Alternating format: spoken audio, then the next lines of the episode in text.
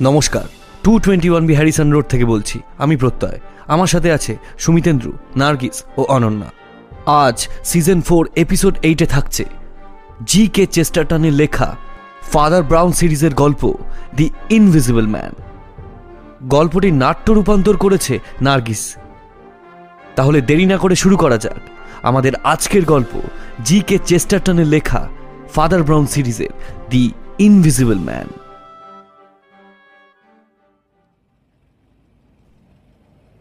Camden টাউনের সন্ধ্যাকালীন নীলচে আলোতে ঢালু দুই রাস্তাখানা বেশ স্পষ্ট চোখে পড়ছে। তবে পথের একদম কোণ ঘেঁষে ওই যে মিষ্টির দোকানটা দেখা যাচ্ছে, সেটা এমন অদ্ভুতভাবে দৃষ্টি আকর্ষণ করছে, ঠিক যেন নিকশ কালো অন্ধকারে জ্বলন্ত সিগারেটের অগ্রভাগ। আবার পরক্ষণেই মনে হতে পারে, দোকানের হলুদাভ কাঁচের সার্সিগুলোতে ধাক্কা খেয়ে কিংবা সাজিয়ে রাখা সোনালি রঙের কেকগুলির ওপর আছড়ে পড়ে বিভিন্ন রং বেরঙের আলো একত্রে জটিল হয়ে জমছে ধীরে ধীরে। ঠিক যেন আতসবাজির সমারোহ চলছে।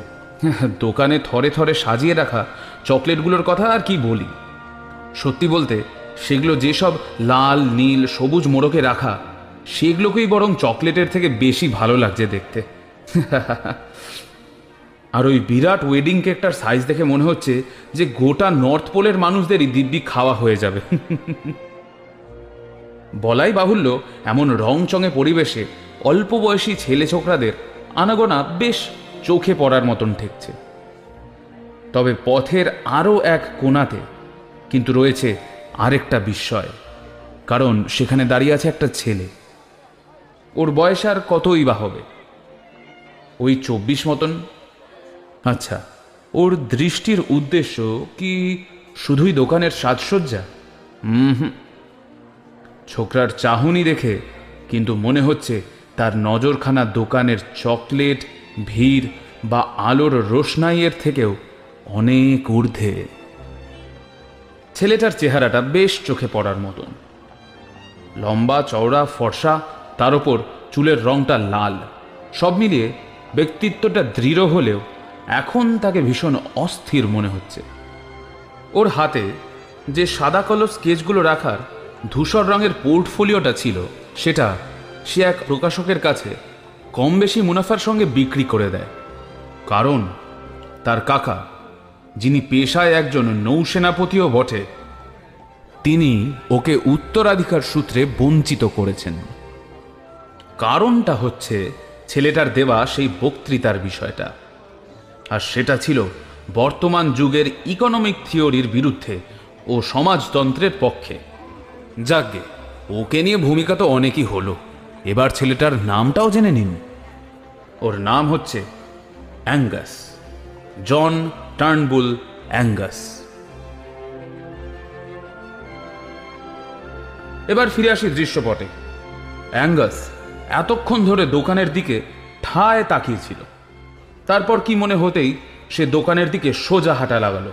দরজা খুলে ভেতরে ঢুকে সে শটান গিয়ে উপস্থিত হলো একদম শেষের ঘরে।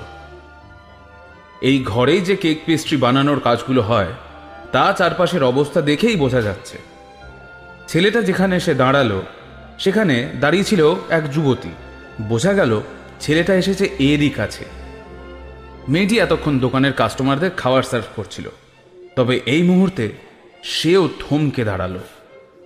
মেয়েটি দীর্ঘাঙ্গী, কৃষ্ণবর্ণা, মার্জিত ও সুরুচিসম্মত। মনে হলো, পৃথিবীর সমস্ত খাদের গভীরতাকেও ছাপিয়ে গিয়েছে ওর ওই টানা টানা দুজোড়া চোখ। মুহূর্তের নিস্তব্ধতা ভঙ্গ হয়ে গেল দোকানের পারিপার্শ্বিক লোকজনের কথার আওয়াজে। অ্যাঙ্গাস গিয়ে বসল একটা টেবিলে। বাইরে সব অর্ডার সার্ভ করে মেয়েটি ঢুকে গেল ভেতরে। কিছুক্ষণ পর বেরিয়ে এসে অর্ডার নেবার জন্য এগিয়ে গেল অ্যাঙ্গাসের টেবিলের কাছে। স্যার আপনার অর্ডারটা বলুন কি নেবেন?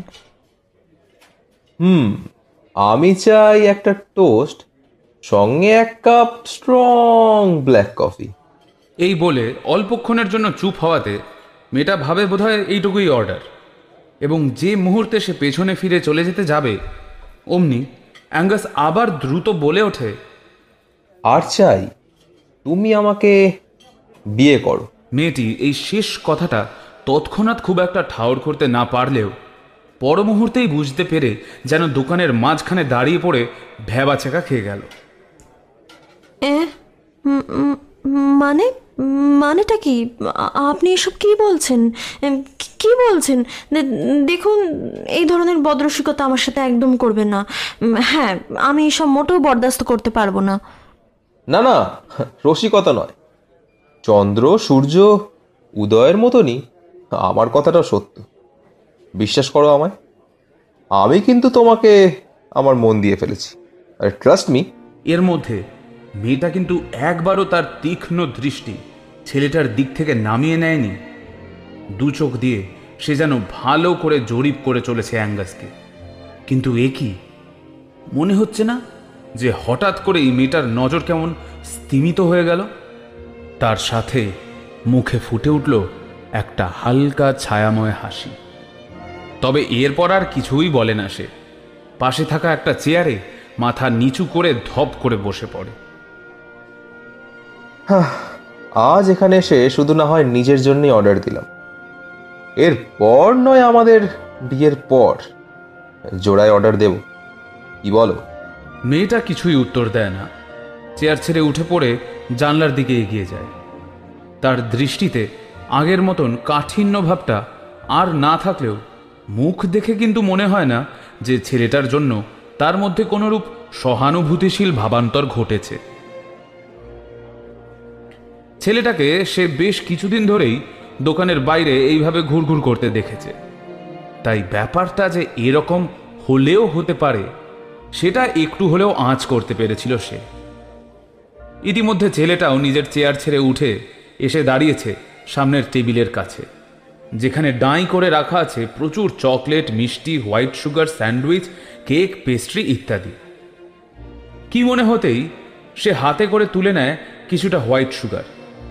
তার নজর এখন টেবিলটার পাশের জানলায় রাখা সেই পেল্লায় সাইজের ওয়েডিং কেকের ওপর ধীরে ধীরে সেদিকে এগিয়ে গিয়ে হোয়াইট সুগারগুলো অ্যাঙ্গাস ছড়িয়ে দেয় কেকের ওপরে যেন এই ওয়েডিং কেকটা সে নিজের মনের মতন করে সাজাতে বদ্ধপরিকর। মেয়েটা একবার আর চোখে দেখে অ্যাঙ্গাসকে। তার কর্মকাণ্ড লক্ষ্য করার পর সেই দৃষ্টিতে এখন শুধুই বিস্ময়। আমরা প্রত্যেকেই এই পৃথিবীতে এসেছি নিজের নিজের কাজ করার জন্য। তো আপনি এটি করছেন এখন? ডিউটি মাই ডিয়ার লরা ও প্লিজ দোহাই আপনার। থামুন আপনি। আমার সঙ্গে এমনভাবে কথা বলবেন না। আমার ভালো লাগে না। মানে মানেটা সব কি করছেন? কি বলছেনটা কি আপনি? আরে উত্তেজিত হচ্ছ কেন লরা দেখো আমি তো জাস্ট আমাদের দুজনের জন্য আসন্ন উৎসবের দিনটার কথা ভেবে আগাম কিছু কাজও সেরে রাখছি। কি? উৎসবের দিন? মানে? আর ওইটা আপনি কি করছেনটা কি? কোনটা? ও ও এটা? না না তেমন কিছু না। জাস্ট এই ওয়েডিং কেকটা সাজাচ্ছি নিজের হাতে। বুঝলেন মিসেস অ্যাঙ্গাস মানে? কি বলছেনটা কি আপনি? তখন থেকে আপনার যা মনে আসছে তাই বলে যাচ্ছেন। আপনি তো আমাকে কিছু ভাবার সময় দিলেন না। শুনুন আমার মতামতের কি কোনো দামই নেই আপনার কাছে? ওয়েল আমি কিন্তু অতটাও নিষ্ঠুর নই। অবশ্যই দাম দেব তোমার কথা। এটা তো খ্রিস্টীয় ধর্মের ন্যূনতম সভ্যতা ভব্যতার মধ্যেই পড়ে। বেশ তুমি বলো তবে তোমার কি বক্তব্য? দেখুন আপনার দেয়া প্রস্তাব নিয়ে আর কোনো বাড়তি একটা কথা হবার আগেই আমি স্পষ্টভাবে নিজের জীবনের কিছু কথা আপনাকে বলতে চাই। স্বচ্ছন্দে। তাছাড়া তুমি চাইলে প্লিজ দয়া করে আর কিচ্ছু না বলে চুপচাপ আমার কথাগুলো মন দিয়ে একটু শুনুন। এমন নয় যে যে ব্যাপারটা নিয়ে বলতে যাচ্ছি সেটার জন্য আমি বিন্দুমাত্র লজ্জিত বা দুঃখিত। কিন্তু আপনি বলুন তো, জীবনে এমন যদি কোনো মুহূর্ত আসে, যেখানে আপনার সঙ্গে একটা ঘটনার কোনো রকম যোগ সাজসই নেই, তাও সেই ঘটনাটা আপনার কাছে রীতিমতন এক ভয়ঙ্কর দুঃস্বপ্ন হয়ে ওঠে, তাহলে তাহলে আপনি কি বলবেন? বলুন তো আমায়। বটে? তাহলে আর কি বলার? এসব বাদ দিয়ে, চলো। আমরা বরং ওই ওয়েডিং কেকের প্রিপারেশনের দিকটাই কনসেন্ট্রেট করি। না, আপনাকে আমার ঘটনাটা আগে শুনতে হবে। তার আগে বলি, লাটবাড়িতে আমার বাবার একটা সরাইখানা আছে। উনি নিজেই এই সরাইখানার দেখাশুনো করেন। সরাইখানাটার নাম রেড ফিশ আর আর আমি নিজে একটা বারে ওয়েস্ট্রেসের জব করতাম। লাটবাড়ি জায়গাটা পড়ছে ইস্টার্ন কান্ট্রির মধ্যে। খুবই শান্ত ও নিরিবিলি।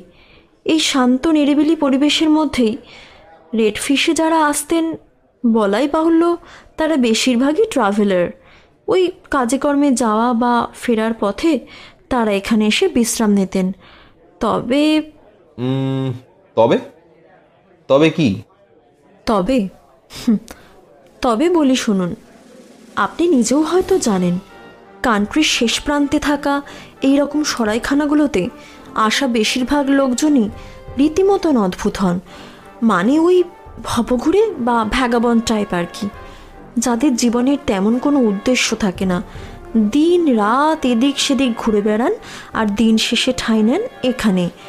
সরাইখানাতে আপনি সচরাচর একই মানুষের মুখও দেখতে পাবেন না। কারণ এরা এখান থেকে বেরিয়ে আবার কোন দিকে যে চলে যায় তার ইয়ত্তাই নেই। তবে দুজন এমন লোক ছিল, যারা এই রেড ফিশে নিয়মিত আসতো।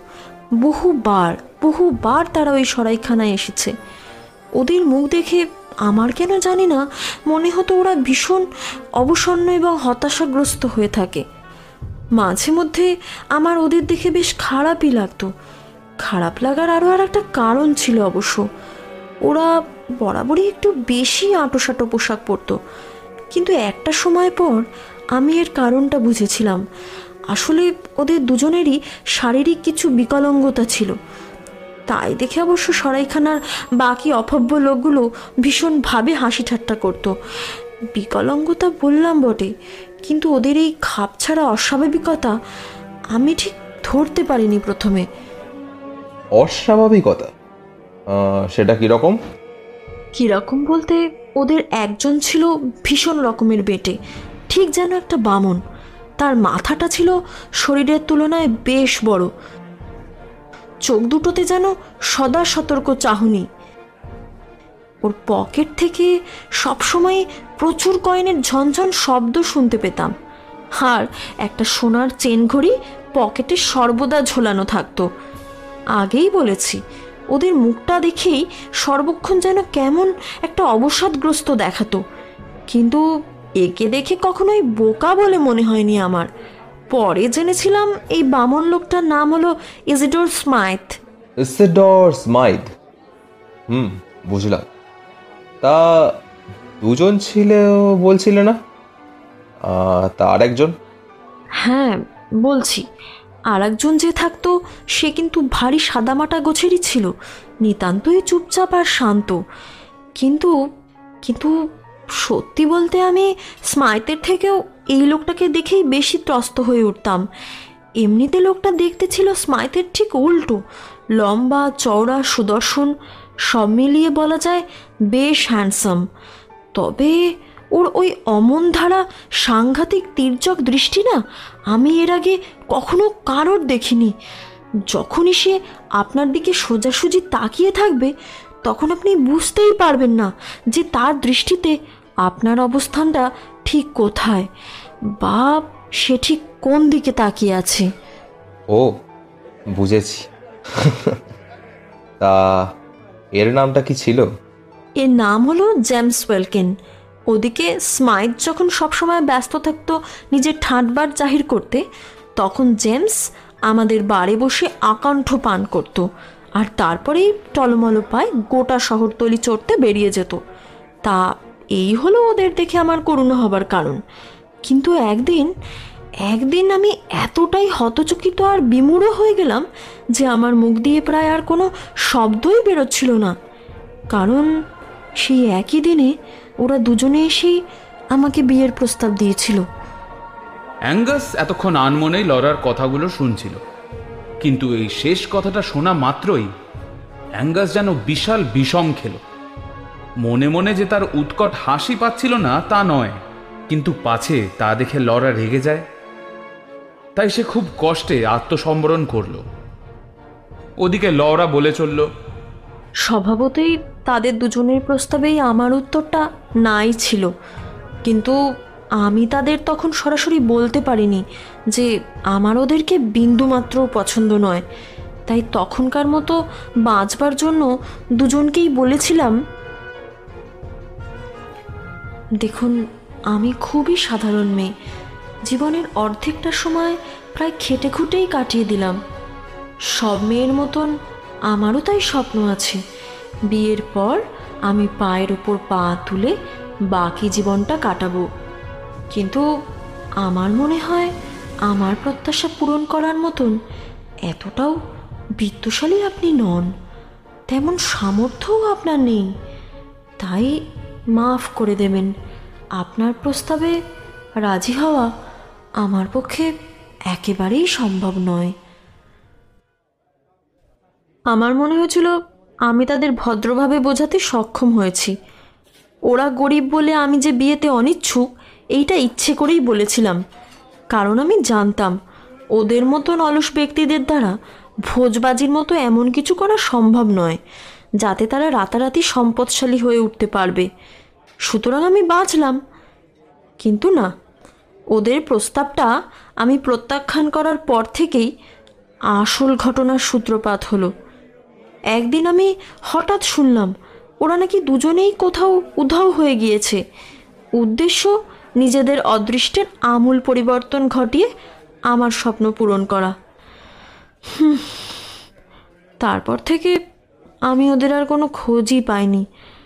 তবে পরে অবশ্য একদিন স্মাইতের থেকে দুটো চিঠি পেয়েছি। ইসেডর স্মাইদ মানে ওই বামনটা তোমাকে চিঠি দেয়। হুম। তা তুমি যে ওই আর একটা লোক ছিল যার কথা বলছিলে তার আর কোনো খবরাখবর পাওনি? না সে তো আমাকে কোনো চিঠিই লেখেনি। বুঝলাম। তা ওই স্মাইদের চিঠির দুটোতে কি লেখা ছিল? তার প্রথম চিঠিতে লেখা ছিল, সে আর জেমস ওয়েলকিন নাকি একসঙ্গে লন্ডনের পথে রওনা দিয়েছে। তবে ওয়েলকিনের দ্রুত পদক্ষেপের সঙ্গে তাল মেলাতে পারেনি আর তার জন্য তাদের মাঝপথেই ছাড়াছাড়ি হয়ে গিয়েছে। তবে ভাগ্যের এমনই ফের যে তার সঙ্গে দেখা হয়ে গেছে একদল পার্টির, যারা নাকি রাস্তায় রাস্তায় ট্রাভেলিং শো করে বেড়ায়। এদিকে স্মাইথ যেহেতু খর্বকায়, তাই তাকে দেখে ওরা নিজেদের ব্যবসায় কাজ দেবার জন্য প্রস্তাবও দেয়। এদিকে স্মাইথ ধুরন্ধর হলেও হবে কি? তার ভাগ্য নিতান্তই মন্দ। তাই সে ওদের দলে ভিড়ে যাবার জন্য রাজিও হয়ে যায়। ও লিখেছিল, ওর জন্যই নাকি ট্রাভেলার পার্টির ব্যবসাটা অল্প দিনেই বেশ জমে উঠেছে। অল্প কিছু দিনের মধ্যেই সে ব্যবসায় আরও মাথা খাটাবে। তারপরে প্রচুর রোজগার করে ধনকুবের হয়ে ফিরবে আমার কাছে। ব্যাস, এই ছিল ওর প্রথম চিঠির সারাংশ। আর দ্বিতীয় চিঠিটা তো আমি এই হ্যাঁ এই লাস্ট উইকেই পেয়েছি। হুম সেটা তো আবার প্রথমটার থেকেও আরও এক কাঠি ওপরে। অ্যাঙ্গাস এতক্ষণ লরার কথাগুলো এক মনে শুনে যাচ্ছিল। ওর ঠান্ডা চাহনি উৎসুক হয়ে অপেক্ষা করছে তার পরবর্তী কথার জন্য। আপনি লক্ষ্য করেছেন নাকি জানি না বাইরে একটা হোর্ডিং ঝুলছে তাতে লেখা স্মাইট সাইলেন্ট সার্ভিস। দেখুন খুব বিস্তারিত আমি কিছুই জানি না এ সম্পর্কে। কিন্তু ব্যাপারটা হচ্ছে ওই অভিনব যান্ত্রিক আবিষ্কার গোছের কিছু একটা, যেগুলো দিয়ে বাড়িঘরের কাজগুলো সহজেই করে ফেলা যায়। আর এই সবই তৈরি করেছে ওই অহংকারী ক্ষুদে শয়তানটা। দ্বিতীয় চিঠিতে এই সব ব্যাপারেই লিখেছিল, যত রাজ্যের ফন্দি ফিকির করে, আমাকে করায়ত্ত করার চেষ্টা, সবই বুঝি। ভেবেছিলাম আমি বোধহয় এসবের হাত থেকে রক্ষা পেলাম। কিন্তু কিন্তু আপনাকে বলতে দ্বিধা নেই। আমার প্রতি মুহূর্তে ভয় লাগে, ভীষণ ভয়। ভাবি, এই বুঝি এই বুঝি আবার সে এসে আমার সামনে দাঁড়াবে আর আমাকে খুব খুব খুব করে উত্তক্ত করবে, খুব করে উত্তক্ত করবে, খুব করে খুব করে খুব করে উত্তক্ত করবে আমায়। সবই বুঝলাম তবে আমার বেশ অবাকই লাগছে। ওই যে ওই যে দ্বিতীয় ব্যক্তিটা তার কি আর কোনো পাত্তাই পাওয়া গেল না? না তার আর কোনো খবরই পাইনি। আমি এও জানি না সে আদেও আর বেঁচে আছে নাকি কিন্তু কিন্তু? আমার খুব ভয় করে। বললাম না? কাকে? ওই স্মাইথকে? না না ও তেমন কিচ্ছু না না ওকে না ওকে না। আমি ভয় পাই আমি ভয় পাই জেমস ওয়েলকিনকে। হ্যাঁ হ্যাঁ হ্যাঁ, ওকেই। ও ও হচ্ছে সাক্ষাৎ শয়তান সাক্ষাৎ শয়তান। আমার প্রতিদিনের জীবনটাকে ও নরক বানিয়ে তুলছে। ওর জন্য ওর জন্য এবারে হয়তো আমি পাগলই হয়ে যাব। আমি হয়তো পাগলই হয়ে যাব। পাগল হয়ে যাব আমি। আমি হয়তো পাগল হয়ে যাব। পাগল হয়ে যাব। লরার কথা শুনে অ্যাঙ্গাস খানিকটা হতবাক হয়। যে মানুষটার আর কোনো খবরাখবরই নেই, তাকে নিয়ে এই মেয়ের মনে এত আতঙ্কের সৃষ্টি হয়েছে কেন? এমনকি কথাগুলো বলতে বলতেই লরার মুখ চোখে যেরকম ভয়ের ছাপ স্পষ্টভাবে ফুটে উঠেছে, তা দেখে যে কেউই ভীষণ ঘাবড়ে যাবে। অ্যাঙ্গাস আবার প্রশ্ন করতেই যাবে, এমন সময় লরা আবার ব্যতিব্যস্ত স্বরে বলে উঠল, আপনি খুব অবাক হচ্ছেন না? ভাবছেন আমি অযথা কেন এমন রিয়াক্ট করছি? বিশ্বাস করুন, আমার এই ভয়ের কারণ অমূলক নয়। আমি ওই ওয়েলকিনকে দেখতে পাই না ঠিকই, কিন্তু কিন্তু ওকে স্পষ্টভাবে অনুভব করতে পারি। ওর গলা শুনতে পাই আমি। মনে হয় মনে হয় ও সব সময় আমার চারপাশে ঘুরে বেড়াচ্ছে। ফিস ফিসিয়ে কী সব বলার চেষ্টা করছে আমায়। আর আর ওই বাঁকা দৃষ্টি দিয়ে আমাকে প্রত্যেকটা মুহূর্তে পরক করে চলেছে। আমি আর আমি আর পারছি না। আমি আর আমি আর পারছি না। আমি আর পারছি না, বিশ্বাস করুন, আমি আর পারছি না। আমি আর পারছি না, আর পারছি না। Calm down lady calm down এত উত্তেজিত হওয়ার মতো কিছু ঘটেনি। আমি বলছি তোমার এসব মনে হওয়ার কারণ। ওরা তো অনেক দিন ধরেই এখানে আসতো। তোমাকে একটু বেশিই পরখ করতো। সেই চাহনিটা তোমার মনে গেঁথে গিয়েছে, তাই তুমি হ্যালোসিনেট করছ। সেই জন্যই তোমার মনে হচ্ছে লোকটা আজও এখানেই আছে। দ্যাটস অল এই শুনুন আমি এখন ঠিক যেমন ভাবে আপনার কথাগুলো শুনতে পাচ্ছি না, ঠিক তেমন ভাবে ওই লোকটার পৈশাচিক হাসিও শুনতে পাই। আমি তখন দৌড়ে দোকানের বাইরে চলে যাই দেখার জন্য। ওকে ধরতে চাই হাতে নাতে, কিন্তু না, পারি না। রাস্তার দুপাশ খাঁ খাঁ করে, কেউ থাকে না সেখানে। ওই শয়তানটার হাসিটাও যেন ওর চাহনির মতোই কদর্য। আর হ্যাঁ এটাই সত্যি, সবচেয়ে বড় সত্যি। Okay okay, fine fine. আচ্ছা এটা বলো তো। তুমি কি কখনো কোনো ছায়া লক্ষ্য করেছ? কিংবা কোনো কথা ভেসে আসছে কোথাও থেকে বা ধরো আড়ালে কেউ দাঁড়িয়ে আছে, তেমন কোনো লক্ষণ টের পেয়েছ? হ্যাঁ হ্যাঁ আমি শুনতে পেয়েছিলাম তো। যেদিন স্মাইতের দ্বিতীয় চিঠিটা পড়ছিলাম, ঠিক যেখানে লেখা ছিল, ও খুব অল্প দিনের মধ্যেই প্রচুর টাকা কামিয়ে ফিরবে আমার কাছে, ঠিক সেই সময়। ও, ওই সময়েই আমি শুনতে পাই, ওই সময় আমি শুনতে পেয়েছিলাম, সে যেন তীক্ষ্ণ গলায় বলে উঠছে যতই চেষ্টা করুক, ও তোমাকে কিছুতেই পাবে না। তুমি শুধুমাত্র ওর কথাগুলো শুনে স্পষ্ট মনে হচ্ছিল, ও সেই রুমেই আশেপাশে কোথাও একটা আছে। আমি দেখতে পাচ্ছিলাম না, কিন্তু আমি জানি এটা অসম্ভব ব্যাপার, কিন্তু এটাই সত্যি। বিশ্বাস করুন, এটাই সত্যি। আচ্ছা আমি কি উন্মাদ হয়ে যাচ্ছি? আমি কি তবে সত্যি উন্মাদ হয়ে যাচ্ছি? আমি কি আমি কি উন্মাদ হয়ে যাচ্ছি? না, এটা সত্যি পাগলামো হতে পারে বলে তো মনে হয় না। তাছাড়া এত স্ট্রং ইনটিউশন কল্পনা হওয়াও সম্ভব না। আমার এবারে সত্যি মনে হচ্ছে এর মধ্যে নিশ্চয়ই কোনো ব্যাপার আছে। সেই অদৃশ্য ভদ্রলোক ঘিরে একটা সন্দেহ থেকেই যাচ্ছে।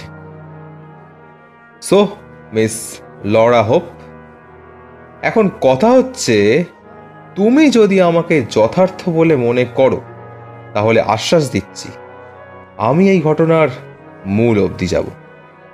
তোমার সমস্ত সংশয়, ভয় দূর করব আমি। আপাতত তোমার যদি মত থাকে, তাহলে ওই দিকটা দেখো। ওয়েডিং কেকটা আমাদের দুজনের জন্য অপেক্ষা করছে। যাওয়া যাক। অ্যাঙ্গাসের কথা শেষ হওয়া মাত্রই বাইরে থেকে একটা ভয়াবহ আওয়াজ ভেসে এলো। একটা ছোট্ট মোটর নারকীয় গতিতে সোজা এসে ধাক্কা মেরেছে দোকানের সামনের দরজায়। সেটার সামনের চাকা উল্টে গিয়ে আটকে গেছে দরজার মধ্যেই। আর ঠিক একই সময় বাইরের দিকে এসে দাঁড়িয়েছে একটা বেঁটে লোক। তার মাথায় একটা চকচকে হ্যাট যে অ্যাঙ্গাস এযাবৎ প্রতিটা সিরিয়াস মুহূর্ত সাবলীল আচরণ করছিল। এই আকস্মিক ঘটনার ঘোর কেটে যেতেই তার মুখটাও ধীরে ধীরে রাগে টকটকে হয়ে উঠল। সে এক ঝটকায় এগিয়ে এলো সেই অযাচিত বেটে আগন্তুকের কাছে। মুখোমুখি এসে দাঁড়াল সেই অসভ্য লোকটার। এমন বর্বরচিত কাজ কি তারই কীর্তি? তাহলে তো একটা উচিত শিক্ষা না দিলেই নয়। কিন্তু পর মুহূর্তেই বোঝা গেল না, ওই দুর্ঘটনাখানা এনার ঘটানো নয়। তাহলে কে এমনটা? আরে এ কি? এই লোকটার চেহারাখানা কেমন চেনা চেনা ঠেকছে না। দেহের আকৃতি খড়বোকায় হলেও কালো দাড়ি ভর্তি মুখটা বেশ চন্মনে। চোখ দুটোতে ধূর্ততার ভাব স্পষ্ট হলেও হাতের আঙ্গুলগুলো যেন নার্ভাসনেসে কাঁপছে। আর সব শেষে যেটা না বললেই নয়, সেটা হচ্ছে তার দৃষ্টিটা সোজা গিয়ে নিবদ্ধ হয়েছে, ভেতরে দাঁড়িয়ে থাকা।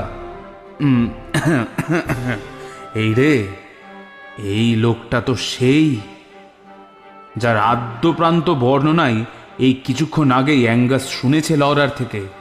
ইসিডর্স মাইদ বলাই বাহুল্য, এর চাহনি দেখেই বেশ বোঝা যাচ্ছে, ইনি রীতিমতন প্রেমে হাবুডুবু খাচ্ছে। অ্যাঙ্গাসকে স্মাইদ এতক্ষণ যেন লক্ষ্যই করেনি। হঠাৎ তার দিকে চোখাচোখি হতেই ওর মুখের ভাবগতি কেমন নিমেষেই বদলে গেল। এই মুহূর্তে দুজন পুরুষ যেভাবে চেয়ে আছে একে অপরের দিকে তাতে প্রতিদ্বন্দ্বিতার আঁচ স্পষ্ট। এক্সকিউজ মি মিস হোপ আপনি কি জানলায় থাকা ওই জিনিসটা এখনও লক্ষ্য করেনি কি? জানলায়? এখানে এখানে একটা রীতিমতো তামাশা চলছে।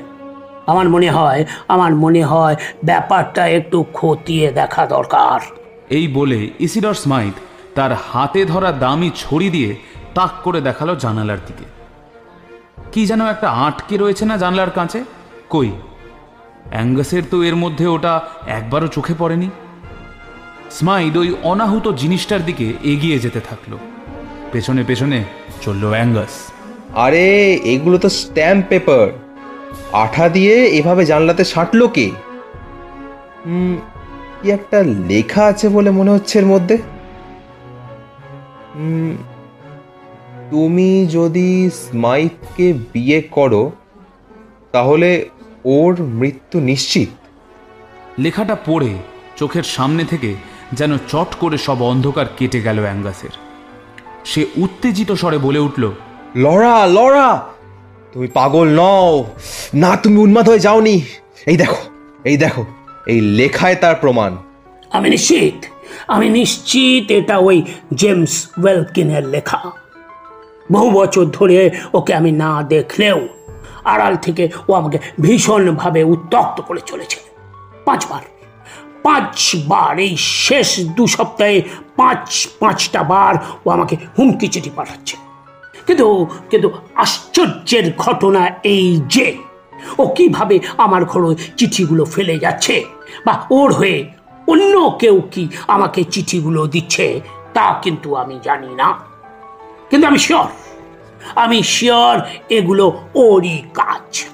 এখন ওর সাহস এত বেড়েছে যে ভিড় রাস্তায় দোকানের ভেতরে, বাইরে এত লোক থাকা সত্ত্বেও সে এভাবে এগুলো আমার জানলাতে সাটিয়ে চলে যায়। হুম, এবারে বুঝলাম। গাড়ির ওই ছোট্ট ক্র্যাশ ঘটনাটা ওরই কাজ ছিল। যাতে আমাদের দৃষ্টি অন্যত্র ঘুরে যায় আর সেই ফাঁকে ও কাজ সেরে পালাতে পারে। ওয়েল মিস্টার স্মাইদ ধন্যবাদ আপনাকেও। এত নেগেটিভিটি সত্ত্বেও আপনি ব্যাপারটা সহজভাবে হ্যান্ডেল করলেন। আমরা এই ব্যাপারে আরও কথা বলব। আমার ধারণা সেই লোকটা এখনও বেশি দূর যেতে পারেনি কারণ দশ পনেরো মিনিট আগেও আমি দেখেছি স্ট্যাম্প পেপারগুলো জানলায় ছিল না। তা এবারে আপনি কি করতে বলছেন আমায়? দেখুন একে তো আপনাকে প্রাণের হুমকি দিয়েছে সে। উপরন্তু আজকের এই ঘটনা। এবারে আমরা চেষ্টা করলেও এখনই বেরিয়ে ওকে ধরতে পারব না। কারণ আমরা জানি না ও কোন দিকে গিয়েছে। এভাবে অজান্তে ধাওয়া করাটা আমাদের পক্ষে অসম্ভব। তাই আপনি যদি আমার সাজেশনটা নেন তো একটা প্রস্তাব রাখব। হ্যাঁ কি রকম বলুন? আমি একজন অত্যন্ত বুদ্ধিমান প্রাইভেট ডিটেকটিভকে চিনি। ওর অফিস এইখান থেকে পাঁচ মিনিট দূরত্বে। ওর নাম ফ্ল্যামভিউ বয়স নেহাত অল্প হলেও দুখোর মগজ। সে ওই হ্যামস্ট্রিটের লখনৌ ম্যানশনে থাকে। আমার মনে হয় এই ব্যাপারে তার পরামর্শ নেওয়া উচিত। হুম সাজেশনটা একটু অদ্ভুত ঠিকই। তবুও তবুও ঠিক আছে ঠিক আছে না হয়। আমি পাশের গলির হিমালয় ম্যানশনে থাকি। আপনি আমার সঙ্গে আমার বাড়ি চলুন। সেখান থেকে ওয়েলকিনের চিঠিগুলো নিয়ে তারপর আপনার ওই ডিটেকটিভ বন্ধুর কাছে যাব না হয়। নিশ্চয়ই আপনি প্রকৃতই সজ্জন মানুষ। এবারে আশা করি খুব তাড়াতাড়ি এই সমস্যার সমাধান হয়ে যাবে। এতক্ষণ ধরে হয়ে চলা সমস্ত কথাবার্তা নিশ্চুপ হয়ে শুনছিল লহরা। অ্যাঙ্গাস আর স্মাইদ দুজনেই লরার থেকে বিদায় নিয়ে বেরিয়ে পড়ল। একটা দ্রুতগামী ছোট মোটরে বসে দুজনেই চলল স্মাইদের বাড়ির দিকে। এই মোটরটা ইসিডোর স্মাইতেরই নিজের তৈরি। অল্পক্ষণের মধ্যে তারা পৌঁছে গেল সেখানে। আচ্ছা আপনার বাড়িতে কি চাকর বাকর আছে? তারা ওই চিঠিগুলো কে বা কারা দিয়ে যায় সে ব্যাপারে কিছু জানিয়েছে? না না নেই। আশেপাশের কেউই বলতে পারিনি এই চিঠিগুলো আমার কাছে কে আনছে?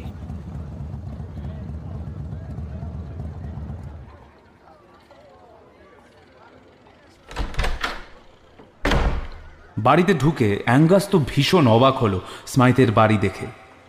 যত্রতত্র যান্ত্রিক আবিষ্কারের ছড়াছড়ি যা দৈনন্দিন জীবনের নিত্যনৈমিত্তিক পরিশ্রমকে নিমেষে লাঘব করে দেয়।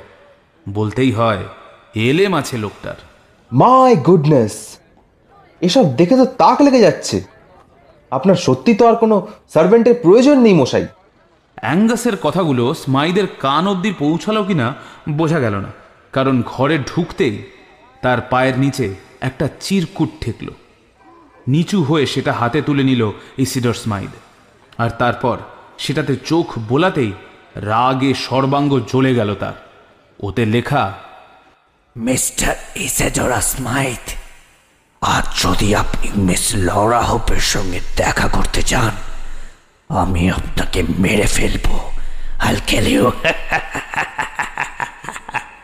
কি হলো মিস্টার স্মাইদ আপনার হাতে ওটা অ্যাঙ্গাসের কথাটা পুরো শেষ হতেই স্মাইদ সেই চিরকুটটা ওর হাতে দিয়ে ভেতরে গটগট করে হেঁটে চলে গেল। অ্যাঙ্গাস এদিকে কাগজটা হাতে নিয়ে পুরোটা পড়ল। দু তিন মিনিট মতন সব চুপচাপ। অ্যাঙ্গাস বা স্মাইদ কেউই কিছু বলছে না আর। অতঃপর নীরবতা ভেঙে স্মাইদ বলে উঠল আপনি কি হুইস্কি নেবেন? Actually I need it at this time না ধন্যবাদ। আমার মনে হয় যত তাড়াতাড়ি সম্ভব আমার এক্ষুনি প্ল্যান বিউর কাছে যেতে হবে। ব্যাপারটা ভীষণ সিরিয়াস দিকে এগোচ্ছে। আমি উঠলাম মিসেস মাইদ। আপনি বাড়িতেই থাকুন। হুম এটাই ভালো হবে মনে হয়। আপনি যান আপনি যান ওনাকে এখানে ডেকে আনুন। ততক্ষণে আমি ওয়েলকিনের লেখা চিঠিগুলোকে বেশ গুছিয়ে রাখি। ইতিমধ্যে স্মাইল সামনের আলমারিতে একটা বাটন প্রেস করল। সঙ্গে সঙ্গে একটা রোবট আকৃতির মডেল বেরিয়ে এলো। তার হাতে ধরা একটা ট্রে। তাতে রাখা এক বোতল দামি হুইস্কি, গ্লাস, আইস, সোডা, এইসব। অম্লান বদনে সে গ্লাসে হুইস্কি ঢালতে লাগল। দরজার দিকে অ্যাঙ্গাস দুপা এগোতেই স্মাইল হঠাৎ বলে উঠল লেসেন লেসেন আচ্ছা আচ্ছা জানা হলো না তো আপনি কি মিস হোপের কেউ হন? না মানে মানে আপনি ওই যে তখন আমার এসব আবিষ্কারের প্রশংসা করছিলেন না। সেটার জন্য ঠিকঠাক ধন্যবাদ দেওয়া হলো না। থ্যাঙ্কস ফর দ্য কমপ্লিমেন্ট আমি জানি না, আমি জানি না, আপনি কিছু জানেন নাকি? কিন্তু আমার আমার এই সব প্রচেষ্টা শুধুমাত্র ওই মিস লড়া হোপের জন্যই। সে যদি সন্তুষ্ট হয়, তাহলে সব হুমকির চিঠি আমার কাছে নস্যি। এদিকে আপনিও তার জন্য এত করছেন। তাই জানতে চাইছি যে, আপনি কি কেউ আমি মানে ইয়ে আচ্ছা আচ্ছা আমি বরং ফিরে এসে আপনাকে সবটা বলছি। এখন আমার যাওয়া উচিত। You please take care and stay cautious স্মাইদের বাড়ি থেকে বেরোতেই অ্যাঙ্গাসের চোখে পড়ল ল্যান্ডিংয়ে একটা লোক হাতে বালতি নিয়ে দাঁড়িয়ে কি একটা করছে। দেখে তো মালি মনে হচ্ছে। হঠাৎ একটা কিছু মাথায় এলো অ্যাঙ্গাসের। আর কাল বিলম্ব না করে সে এগিয়ে গেল লোকটার কাছে। তার হাতে কিছু টাকা গুঁজে খুব চাপা স্বরে স্মাইদের বাড়ির দিকে নজর রাখতে বলল। লক্ষ্য রাখতে বলল যাতে সন্দেহভাজন কেউ বাড়িতে না ঢোকে। এরপর একইভাবে সে গেটের দারোয়ানকেও কিছু টাকা দিয়ে চারপাশে সতর্ক দৃষ্টি রাখতে অনুরোধ করল। ম্যানশনের ভেতরেই শুধু যথেষ্ট নয়, বাইরেও লোক লাগিয়ে রাখা উচিত। এই ভেবে সে সামনে হেঁটে যাওয়া এক বাদামওয়ালাকে থামিয়ে তার ঝুড়িতে থাকা সব বাদামের দাম দিয়ে দিল। আর মিনতির সুরে বলল তুমি ঠিক এখানে বসে বাদামগুলো খাও যাতে কেউ তোমাকে সন্দেহ না করে। সাধারণ পথচারী ভাবে। আর যতক্ষণ না আমি ফিরছি তুমি প্লিজ নড়ো না এখান থেকে। পুরুষ মহিলা বাচ্চা বুড়ো যাকেই দেখে সন্দেহ লাগবে কড়া নজর রাখবে তার উপর। রাস্তার ওই পাশে একটা পুলিশ দাঁড়িয়েছিল অ্যাঙ্গাস দৌড়ে গিয়ে তাকে সবটা খুলে বলল আর অনুরোধ করল, অস্বাভাবিক কিছু দেখলে যেন তৎক্ষণাৎ অ্যাকশন নেয়। উফ, এবারে কিছুটা হলেও নিশ্চিন্ত হলো সে। স্মাইদের জন্য মোটামুটি একটা নিরাপত্তার ব্যবস্থা করে এসেছে সে। এবারে চট জলদি ফ্ল্যাম্বো ওর কাছে পৌঁছে তাকে সবটা বলে কিছু বন্দোবস্ত করার অপেক্ষা মাত্র। অল্প সময়ের মধ্যেই অ্যাঙ্গাস এসে পৌঁছালো হিমালয় ম্যানশনের কাছে। ডিটেকটিভ ফ্ল্যাম্বো যে কিনা অ্যাঙ্গাসের বন্ধু তার অফিসটা ম্যানশনের গ্রাউন্ড ফ্লোরে। আরে অ্যানগাস যে এসো এসো ভেতরে এসো। ইয়ে মানে ডিস্টার্ব করলাম না তো? আসলে একটা জরুরি ব্যাপারে আলোচনা করার ছিল। আরে না না ডিস্টারবেন্স কিসের? আগে বসবে চলো তারপর সব কথা হচ্ছে। ফ্ল্যাম্বাওয়ের অফিসে অ্যাঙ্গাস আগেও এসেছে, আর প্রতিবারের মতনই এবারও সে অফিসের ভেতরকার রূপে তেমন কোনো বদল দেখল না। সেই একই সেকেলে বন্দুকের কিছু কালেকশন আলমারিতে রাখা বা ওই পাশ্চাত্য সভ্যতা সংক্রান্ত বইপত্র ডাঁই করে টেবিলে জমিয়ে রাখা। ওপাশে গুচ্ছের ইউরোপিয়ান ওয়াইনের বোতল, কয়েকটা অপরিষ্কার রান্নার কড়াই পড়ে আছে, আর যথারীতি ফ্ল্যাম্বাওর পায়ের কাছে ঘুরঘুর করছে তার প্রিয় পার্সিয়ান বেড়ালটা। কিন্তু এত সব পুরনো পরিচিত দৃশ্যের মাঝখানে যে নতুন জিনিসটা এতক্ষণে নজর এলেও অ্যাঙ্গাসের, তা হলো শান্তভাবে সোফায় বসে থাকা একজন বেঁটে খাটো সৌম্যকান্ত রোমান ক্যাথলিক প্রিস্ট। অ্যাঙ্গাস, এসো আলাপ করিয়ে দিই। ইনি আমার বন্ধু ফাদার ব্রাউন। জানো তো, আমি প্রায়ই ভাবতাম যে তোমার সঙ্গে এনাকে আলাপ করিয়ে দিই। কিন্তু কাজের মধ্যে আর হয়ে ওঠেনি। আহ আজকের ওয়েদারটা না বেশ খাসা বলো।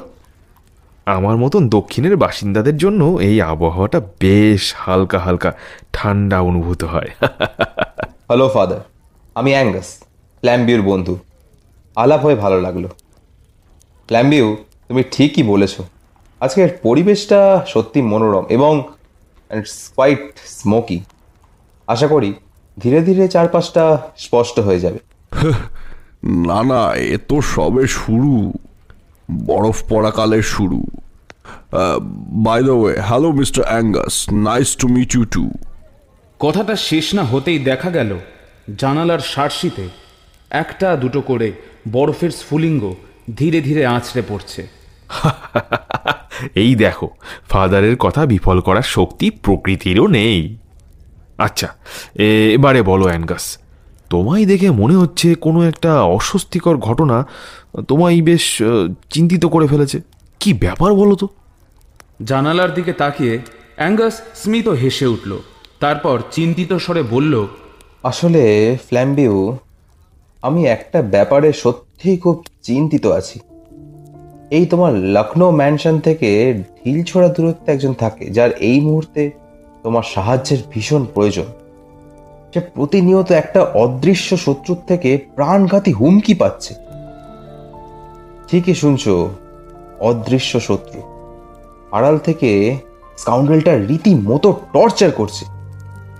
ঘটনাটা আপনাদের তাহলে পুরোটাই খুলে বলি। এই বলে লরা থেকে শুরু করে ওয়েলকিন্স মাইদ সহ সব কিছুর ব্যাপারে পুঙ্খানুপুঙ্খ জানালো অ্যাঙ্গাস। ফাঁকা ঘরের মধ্যে ফিস ফিসিয়ে ভেসে আসা কথা বা অদৃশ্য পৈশাচিক হাসি, কোনো কিছুই বলতে ভুলল না সে।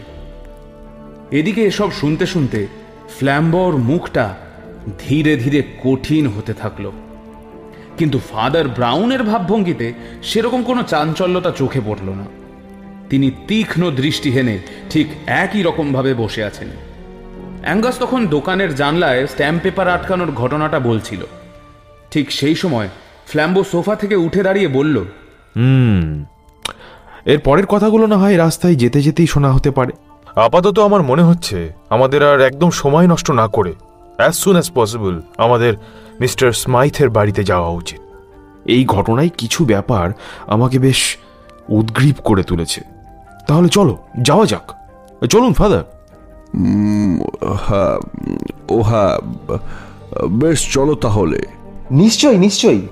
আর যদিও সে এখন একটু হলেও নিরাপদ আছে আমি তার বাড়ির আশেপাশে চারজনকে রেখে এসেছি নজর রাখার জন্য। রাস্তার ধার ঘেসে ওরা তিনজন হেঁটে যাচ্ছিল স্মাইদের বাড়ির দিকে। ফ্ল্যাম্বো আর অ্যাঙ্গাসের মুখটা থমথমে। তবে ফাদার ব্রাউনের মুখের সাবলীলতা বর্তমান। আপন মনে বিড়বিড় করতে করতে তিনি বলে উঠলেন কি সুন্দর দ্রুতভাবে বরফগুলো পড়ে একটা সাদা চাদর তৈরি করছে। আহা, অসাধারণ। ঘটনাস্থলে পৌঁছানোর মধ্যেই অ্যাঙ্গাস বাকি সব কথাগুলো বিস্তৃতভাবে ফ্ল্যাম্বাওকে বলে দেয়। সেখানে পৌঁছে প্রথমেই তার চোখ খুঁজতে থাকে সেই চারজনকে, যাদেরকে সে স্মাইদের বাড়িটাকে পাহারা দেওয়ার জন্য বলে এসেছিল। ওদের খুঁজতে খুঁজতে ফ্ল্যাম্বো আর ব্রাউনকে বলে অ্যাঙ্গাস একটু এগিয়ে গেল পা চালিয়ে। ওদিকে অ্যাঙ্গাসকে দেখে রাস্তার দুপাশ থেকে এগিয়ে এলো সেই বাদাম বিক্রেতা আর মালি প্রথমে বাদামওয়ালা এক গাল হেসে বলল সেলাম সাহেব আপনি ঠিক যেমনভাবে কাজটা করতে বলে গিয়েছিলেন ঠিক তেমনভাবেই করেছি শপথ করে বলছি স্যার একটাও কেউ বাড়িতে ঢোকেনি আবার কেউ বেরোয়নি স্যার একদম কড়া নজর রেখেছিলাম हाँ बाबू हम भी यहाँ से तब से नहीं हिला जब से अपने हमें वो काम दिया है हम भी सच कहता है बाबूजी यहाँ पे वही सब आम आदमी घूम फिर रहा था कोई भी अनजान या बुरा टाइप का लड़का या लड़की नहीं घुसा अंदर सच में হুম আশা করি তোমরা দুজনেই ভালো কাজই করছো আচ্ছা শোনো বলছি যে হ্যালো জেন্টলম্যান ডাক শুনে ওরা তিনজন একসঙ্গে পেছনে ঘুরে তাকিয়ে দেখে সামনে সেই পুলিশটা দাঁড়িয়ে যাকে অ্যাঙ্গাস বিশেষভাবে অনুরোধ করে রেখেছিল চারপাশটা ভালো করে তদারক করার জন্য হ্যাঁ ইন্সপেক্টর বলুন। সন্দেহজনক কাউকে চোখে পড়েছে? ভালো করে চারপাশটা দেখেছেন তো? কি যে বলেন মশাই এ প্রফেশনে কতদিন আছি জানেন? একবার দেখলেই বুঝতে পারি কারা কারা সব চোর ছ্যাচর ক্রিমিনাল এখানে এমন কাউকে এতক্ষণ দেখিনি যাকে দেখে ঠিক সাসপিশিয়াস লাগতে পারে। রোজকার সব নর্মাল লোকজনই কাজকর্মে ঘুরে বেড়াচ্ছে। এই আর কি। বেশ ঠিক আছে। খানিকটা স্বাস্তি বোধ হলো। কিন্তু আচ্ছা এবারে বরং ওই দারোয়ানটাকে একটু জিজ্ঞেস করে আসি যে ভেতরে কেউ ঢুকেছে না ওকেও বলেছিলাম নজর রাখতে। সকলে যখন একসঙ্গে গেটের কাছে এগিয়ে এলো, দেখা গেল তার আগেই বিশাল আকার নদর দেহের দারোয়ানটা হাসি মুখে দাঁড়িয়ে আছে সামনে। হাসিটাতে অহংভাব স্পষ্ট। সে বিশাল দেমাকের সঙ্গে জানালো তাকে দেওয়া দায়িত্ব সে খুব ভালো করে পালন করেছে। ওর কথা শুনে মনে হলো, অ্যাঙ্গাস যে উপযাচক হয়ে ওকে বাড়তি দায়িত্ব দিয়েছিল, ভালো করে চারপাশে নজর দেওয়ার সেটার কোনো প্রয়োজন ছিল না। কারণ ও এমনিতেই সদা সক্রিয়। তাই আলাদা করে ওকে বলার দরকার ছিল না। আর দেখুন স্যার, এসব বাড়িগুলোতে যেই ঢুকবে না, সে কোনো রাঘব বোয়ালক কিংবা চুনোপুটি। সকলেই আমাকে ভিতরে যাবার কারণ আর কোথায় যাচ্ছে সেটা বলতে বাধ্য। কাজেই আপনার দেওয়া দায়িত্বের কোনো অন্যথা হয়নি। আপনি যখন থেকে গিয়েছেন, কেউ এসে বাড়ি যাওয়ার কথাও বলেনি, বা ওই লোক সম্পর্কে কোনো কিছু জিজ্ঞাসাও করেনি। ফাদার ব্রাউন এতক্ষণ নিরুত্তরভাবে সকলের পিছনে দাঁড়িয়েছিলেন। এক মনের সামনের রাস্তাটার দিকে তাকিয়ে এক নজরে কি একটা যেন নিরীক্ষণ করছিলেন। তিনি এবারে সহজ গলায় ও নম্র স্বরে জিজ্ঞাসা করে উঠলেন বলছি যে এর মধ্যে কি কেউ সিঁড়ি বেয়ে নিচে নেমেছিল যখন ওই স্নোফল শুরু হয়েছে? স্নোফল তো বেশ অনেকক্ষণ শুরু হয়েছে। ওই তখন তো আমরা ফ্ল্যাম্বুর ওখানেই ছিলাম। আরে না স্যার বলছি তো। আপনি লিখে নিন আমার কথা। কেউ নিচেও নামিনি এখনও পর্যন্ত। আমি বলছি। হুম বটে। তাহলে এটা কি? এই বলে বাঁকা চোখে নিচের দিকে তাকিয়ে কিছু একটার দিকে ইশারা করে দেখালেন ফাদার ব্রাউন। তার দেখা দেখি সকলেই সেই দিকে তাকিয়ে দেখতে লাগল। ফ্ল্যাম্বো কিন্তু ফাদার ব্রাউনের এই বাচনভঙ্গি বিলক্ষণ চেনে। এরই মধ্যে সে ভালোভাবেই বুঝে গেল, লক্ষণ ভালো নয়। তাদের আসার আগেই যে পরিস্থিতি হাতের বাইরে চলে গিয়েছে, সেটা আন্দাজ করে তার মুখটা রাগে লাল হয়ে গেল। দেখা গেল দারোয়ানটা। মানে এই অতিরিক্ত দাম্ভিক আর ওভার কনফিডেন্ট লোকটা যেখানে বসেছিল তার ঠিক পাশেই বিছানো চাদরের মতো বরফের আস্তরণের ওপর একটা হালকা অথচ চোখে পড়ার মতো স্পষ্ট পায়ের ছাপ লক্ষ্য করা যাচ্ছে। ও ওই ওই ওই শয়তানটা। এটা ওই শয়তানটাই। আর কিছু ভাবতে পারছেন না অ্যাঙ্গাস। থরথর করে কাঁপতে কাঁপতে সে ধপ করে বসে পড়ল সিঁড়িতে। ফ্যাল ফ্যাল করে অসহায় দৃষ্টি নিয়ে তাকালো ফ্ল্যাম্বোর দিকে। তাহলে কি আর শেষ রক্ষা হলো না? ফাদার আবার আগের মতো নিশ্চুপ হয়ে গেলেন। ভেতরে ভেতরে তিনি অন্য কিছু নিয়ে ভাবছেন কিনা বোঝা যাচ্ছে না। আর একটু হলেই ফ্ল্যাম্বো ভেতরে ঢোকার জন্য সামনের দরজাটা ভাঙতেই যাচ্ছিল। কিন্তু তাকে কোনো রকমে নিরস্ত্র করে দারোয়ানটা পাশের সুইচটা টিপতেই দরজাটা খুলে গেল। লজ্জায় তার পাংশুটে মুখটা ধীরে ধীরে আরও কালো হয়ে উঠছে যেন। ভেতরে ঢুকতেই দেখা গেল ঘর ফাঁকা। আসবাবপত্রগুলো যেমন ছিল তেমনই আছে। একটু আগেও যে এখানে কেউ ছিল, তা বেশ বোঝা যাচ্ছে। এবারে যে জিনিসটা সকলের নজর কাড়ল সেটা হলো বাড়ি ঢুকতেই মেঝের ঠিক যেইখানে আজ ইসিডোর স্মাইদ চিঠিটা কুড়িয়ে পেয়েছিল সেখানে অনেকটা অংশ জুড়ে একটা জমাট বাঁধা তরল ছড়িয়ে আছে। রক্ত। মার্ডার। কথা না বাড়িয়ে ফ্ল্যাম্বো এক লাফে ঘরের ভিতরে ঢুকে গেল। প্রতিটা কোণা প্রতিটা রুম একে একে চেক করতে শুরু করল। কিন্তু না ইসিডোর স্মাইদকে জীবিত বা মৃত কোথাও খুঁজে পাওয়া গেল না। হতাশ হয়ে সে এগিয়ে এলো অ্যাঙ্গাসের দিকে। বলল না শুধুমাত্র ওই শয়তানটাই যে অদৃশ্যভাবে কাজ করে তা নয়। আজ তো সে আরেকজনকেও সশরীরে বেমালুন লোপাট করে দিল। অ্যাঙ্গাস বিষণ্ণ মুখে একবার ঘরের চারপাশে তাকিয়ে দেখল সেই ঘর যেইটা স্মাইদের হাতে তৈরি সব আশ্চর্য রকম যন্ত্রপাতি দিয়ে সাজানো। হঠাৎ চোখে পড়ল ডাইনিং টেবিলে রাখা ওই আয়রন ডলটার ওপর। আর তাতে লেগে আছে রক্ত। তার মানে তার মানে আততাই হয়তো এই দিয়েই স্মাইথকে ঘায়েল করেছে। হতভাগ্য স্মাইল সে কি আর জানতো?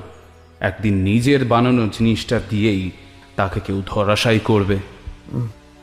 কিছু কিছু একটা করো, ফ্ল্যাম্বিউ। যেভাবে হোক এই ঘটনার দল অবধি যেতেই হবে। আর প্লিজ। প্লিজ স্মাইককে খুঁজে বের করো। কাম ডাউন অ্যান্ড গাস করব তো আমি বটেই কিন্তু তার আগে আমাকে ফাদার ব্রাউনের সঙ্গে একবার কথা বলতে হবে এক্ষুনি। ফ্ল্যাম্বো আর অ্যাঙ্গাস তড়িঘড়ি করে বেরিয়ে গেল ঘর ছেড়ে। পাশেই অপরাধীর মতো মুখে মাথা নিচু করে দাঁড়িয়ে রইল দারোয়ানটা। বাইরে বেরিয়ে ওরা পুলিশওয়ালাটাকে বাদ দিয়ে সকলকেই দেখতে পেল। অ্যাঙ্গাস চট জলদি জিজ্ঞাসা করে উঠল ওই পুলিশটা কই? আই এম ভেরি সরি কাজটা আমারই। আসলে একটা গুরুত্বপূর্ণ জিনিস দেখার জন্য আমি তাকে একটু ওইদিকে পাঠিয়েছি। আমার মনে হচ্ছিল ওই ব্যাপারটা দেখা বেশ প্রয়োজন। তাই আর কি। কিন্তু কিন্তু আমার যে এক্ষুনি ওনাকে চাই আততাই শুধু খুনই করে যায়নি ভিকটিমকেও সঙ্গে নিয়ে গেছে। হুম কীভাবে? দেখুন ফাদার ঘটনাটা যাই ঘটুক আমার স্থির বিশ্বাস, এর সমাধান কেবলমাত্র আপনি করতে পারবেন। হ্যাঁ শুধুমাত্র আপনি। এর মধ্যে কেউ ভেতরে ঢোকেনি, কেউ বেরোয়নি। তা সত্ত্বেও কীভাবে স্মিথ গায়েব হতে পারে? এ তো আর ভূতের গল্প না যে আস্ত একজন হাওয়ায় মিলিয়ে যাবে। ফ্ল্যাম্বো ফাদার ব্রাউনকে একে একে সব জানাচ্ছিল যে সে রুমের ভেতরে গিয়ে কোথায় কি কি চেক করেছে। ঠিক এমন সময় সঙ্গে কিছু কনস্টেবলকে নিয়ে সেই পুলিশটা দৌড়াতে দৌড়াতে এসে বলল ফাদার ইউ রাইট আমরা মিস্টার স্মিথের বডিটা খুঁজে পেয়েছি পেছনের ওই খালের মধ্যে। কথাটা শুনে অ্যাঙ্গাস একেবারে মুষড়ে পড়ল মাথায় হাত দিয়ে দিশেহারা হয়ে পড়ল। সে যদি তখন স্মাইদকে ছেড়ে না যেত তাহলে হয়তো এভাবে তাকে বিঘরে প্রাণটা হারাতে হতো না। সে কোনো মতে জিজ্ঞাসা করল আচ্ছা ছুটতে ছুটতে কি কোনোভাবে স্মাইদ ওই খালে পড়ে গিয়ে ডুবে গিয়েছিল? আর তার ফলেই কি মৃত্যু হয়েছে এমনটা হতে পারে? না প্রাথমিক অনুমানে এইটুকু পরিষ্কার যে জলে ডুবে তার মৃত্যু হয়নি। হয়েছে কোনো ভারী বস্তু দিয়ে তার বুকের কাছে বারংবার আঘাত করার জন্য। তা ইন্সপেক্টর এখনও কি আপনি বলবেন আপনি ভেতরে কাউকে ঢুকতে দেখেননি? সিরিয়াসলি বলছি যে চলো বরং খালের দিকে যাওয়া যাক। ইন্সপেক্টর আপনি আপাতত এই গেটের কাছেই থাকুন। কয়েক পা হেঁটে কেবল বাঁকটা ঘুরতেই ফাদার ব্রাউন বলে উঠলেন ওহ my goodness what a fool I am আসল জিনিসটাই তো ইন্সপেক্টরকে জিজ্ঞেস করা হলো না। আচ্ছা ওরা কি বডির কাছে কোনো বাদামি রঙের বস্তা পড়ে থাকতে দেখেছে নাকি? সেটা জানা খুব দরকার ছিল। বস্তা? বাদামি রঙের বস্তা? কেন? কারণ অন্য রঙের বস্তা যদি মেলে ওখানে তাহলে এই কেসটা আবার শুরু থেকে শুরু করতে হবে। আর যদি বস্তার রংটা বাদামি হয় তাহলে জানবে কেসটা এখানেই সলভ হয়ে গিয়েছে। ওই উত্তরটাই হচ্ছে কফিনের শেষ পেরেক। আপনার কথাই যেন সত্যি হয়। মিস্টার স্মাইথকে কে যে এভাবে মেরে ফেলেছে আমি চাই যত তাড়াতাড়ি সম্ভব সেই স্কাউন্ডেলটাকে চূড়ান্ত শাস্তি হোক। তার মানে আপনি সবটাই বুঝতে পেরেছেন যে ঘটনাটা কীভাবে ঘটানো হয়েছে। প্লিজ আমাদের বলুন ফাদার প্লিজ। ফাদার ব্রাউন হাঁটা থামালেন। দাঁড়িয়ে পড়ল ওরাও। কিছু সময় চুপ করে থেকে নীরবতা ভঙ্গ করে তিনি শান্ত স্বরে বলে উঠলেন আমার মনে হয় তোমরা ভাবছ এই পুরো ঘটনার আগাগোড়া সহজেই ধরা যাবে। তা কিন্তু নয়। ভুল আমরা তখনই করি যখন আমরা একটা ভিত্তিহীন ফলাফলকে আঁকড়ে এগিয়ে চলি। তাই আমরা মাঝপথে যে কোনো অংশকে ভূমিকা বানিয়ে সেখান থেকেই শুরু করে দিয়ে কোনো আর এই কেসের ক্ষেত্রেও হয়েছে তাই। কীরকম? হ্যাঁ ফাদার। আমিও ঠিক বুঝলাম না আপনার কথা। বলছি বুঝিয়ে তোমরা দুজন একবারও কি এটা লক্ষ্য করেছ যে তোমরা ওই চারজনকে যা যা জিজ্ঞেস করছিলে, ওরা কিন্তু সেগুলোর উত্তর দেয়নি। ওরা কেবল উত্তর দিয়েছে সেই প্রশ্নগুলোই যেগুলো জানা তোমাদের দরকার ছিল। ধরো, একটা ভদ্র মহিলা বললেন, তিনি কান্ট্রি সাইডে একটা বাড়ি কিনেছেন। তুমি তাকে জিজ্ঞেস করলে সেই বাড়িতে আপনি কি একাই থাকেন? তিনি কিন্তু এটা উত্তর দেবেন না যে ওনার বাড়িতে তিনটে পরিচারিকা আছে বা এক মালি আছে বা একটা ড্রাইভার আছে।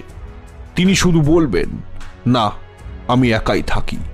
কারণ ওনার সহযোগীরা তো ওনার সঙ্গে বসবাস করেন না।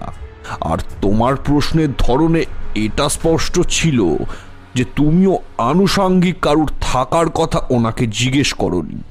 অথচ সেই ভদ্র মহিলাই যদি ডাক্তারের কাছে যান, আর সেই ডাক্তার যদি ওনাকে প্রশ্ন করেন যে আপনার সঙ্গে আর কারা কারা থাকে, তাহলে উনি নিশ্চয়ই বলবেন তিনটে পরিচারিকা, এক মালি এক ড্রাইভার প্রভৃতি।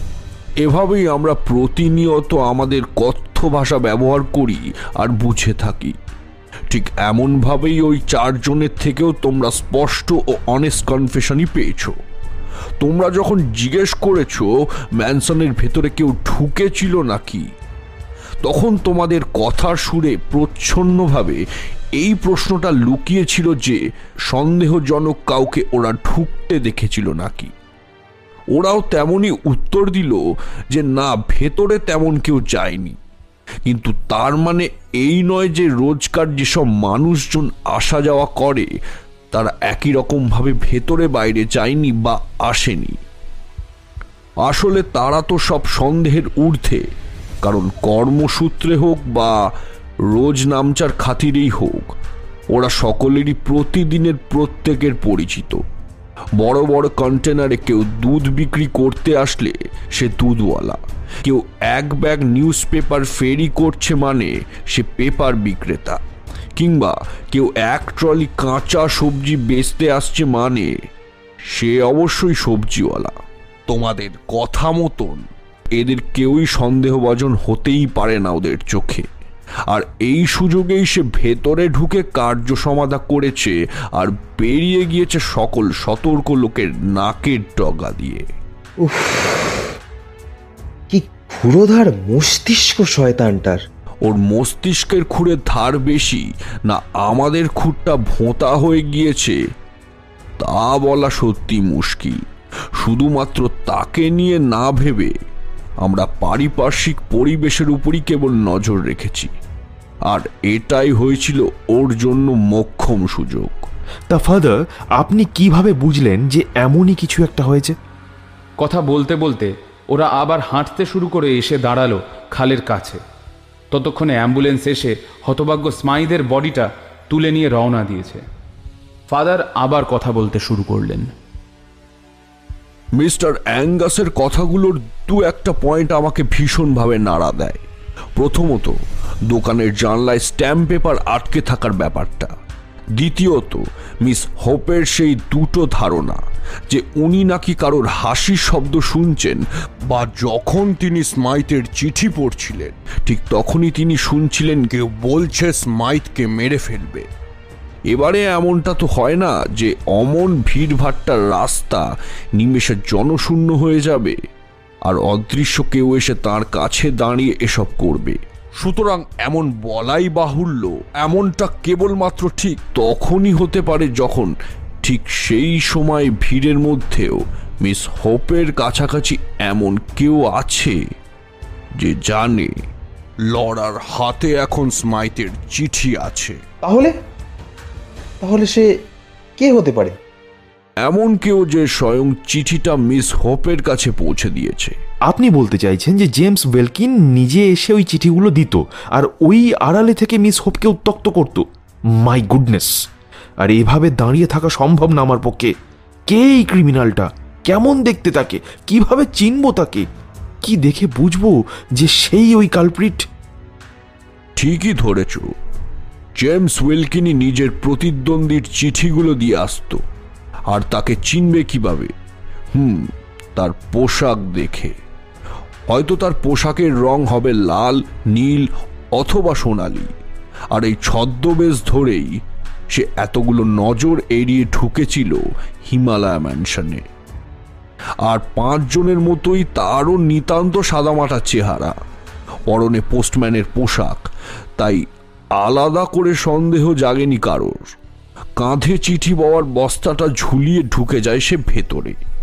এরপর সবটাই আমার অনুমান। সে সোজা গিয়ে মিস্টার স্মাইথের দরজায় নক করে। বাইরের লোকেদের মতোই স্মাইথও তাকে পোস্টম্যানই ভাবেন তারপর সময় সুযোগ বুঝে জেমস ওয়েলকিন ঠান্ডা মাথায় খুন করে মিস্টার ইসাডোরা স্মাইথকে। আর তারপর? আর তারপর? তারপর স্মাইথের মৃতদেহটাকে ওই চিঠির বস্তায় ভরে সে কাঁধে করে বয়ে আনে। আশা করি এটা বুঝেছ যে মিস্টার স্মাইথের ওইটুকু শরীরকে বস্তাবন্দি করে বাইরে আনা খুব একটা অসম্ভব কাজ নয়। এরপর কিন্তু সে সোজা রাস্তায় বাইরে বেরোয় না। কাঁধে লাশটাকে বয়ে সে পেছনের দিকে দিয়ে বেরিয়ে যায়। কারণ সে জানতো ঢোকার সময় বাইরের পাহারাদারেরা কেবলমাত্র তার সাধারণ মুখটাই দেখেছে, এছাড়া বিশেষ লক্ষ্য করেনি। কিন্তু যখন সে বেরোবে, সম্পূর্ণভাবে তাদের সঙ্গে ওর চোখাচোখি হবেই। আর এই রিস্ক সে নেমে কেন? ও বুঝেছিল, বাইরে দাঁড়িয়ে থাকা লোকগুলো জানে যে ওরা যাকে খুঁজছে, তার দৃষ্টি বাঁকা। ফ্ল্যাম্বো আর দাঁড়াল না। দ্রুত বেরিয়ে গেল পুলিশ ফোর্সকে খবর দিতে। এখন তাকে অনেক কাজ করতে হবে। জন টার্নবুল অ্যাঙ্গাসও ফিরে গেল মিস লরা হোপের কাছে। মেয়েটার ওপর দিয়ে অনেক ধকল গিয়েছে। এই সময় ওর পাশে থাকা প্রয়োজন। বরফ পড়ার মাত্রাটা আরও খানিক বেড়েছে। গলার মাফলারটা আরেকটু ভালো করে টেনে নিয়ে ফাদার ব্রাউন এখন হেঁটে চলেছেন উল্টো অভিমুখে। ঠিক যেভাবে অন্য আরেক পথ দিয়ে অবিশ্রান্ত গতিতে হেঁটে চলেছেন জেমস ওয়েলকিন।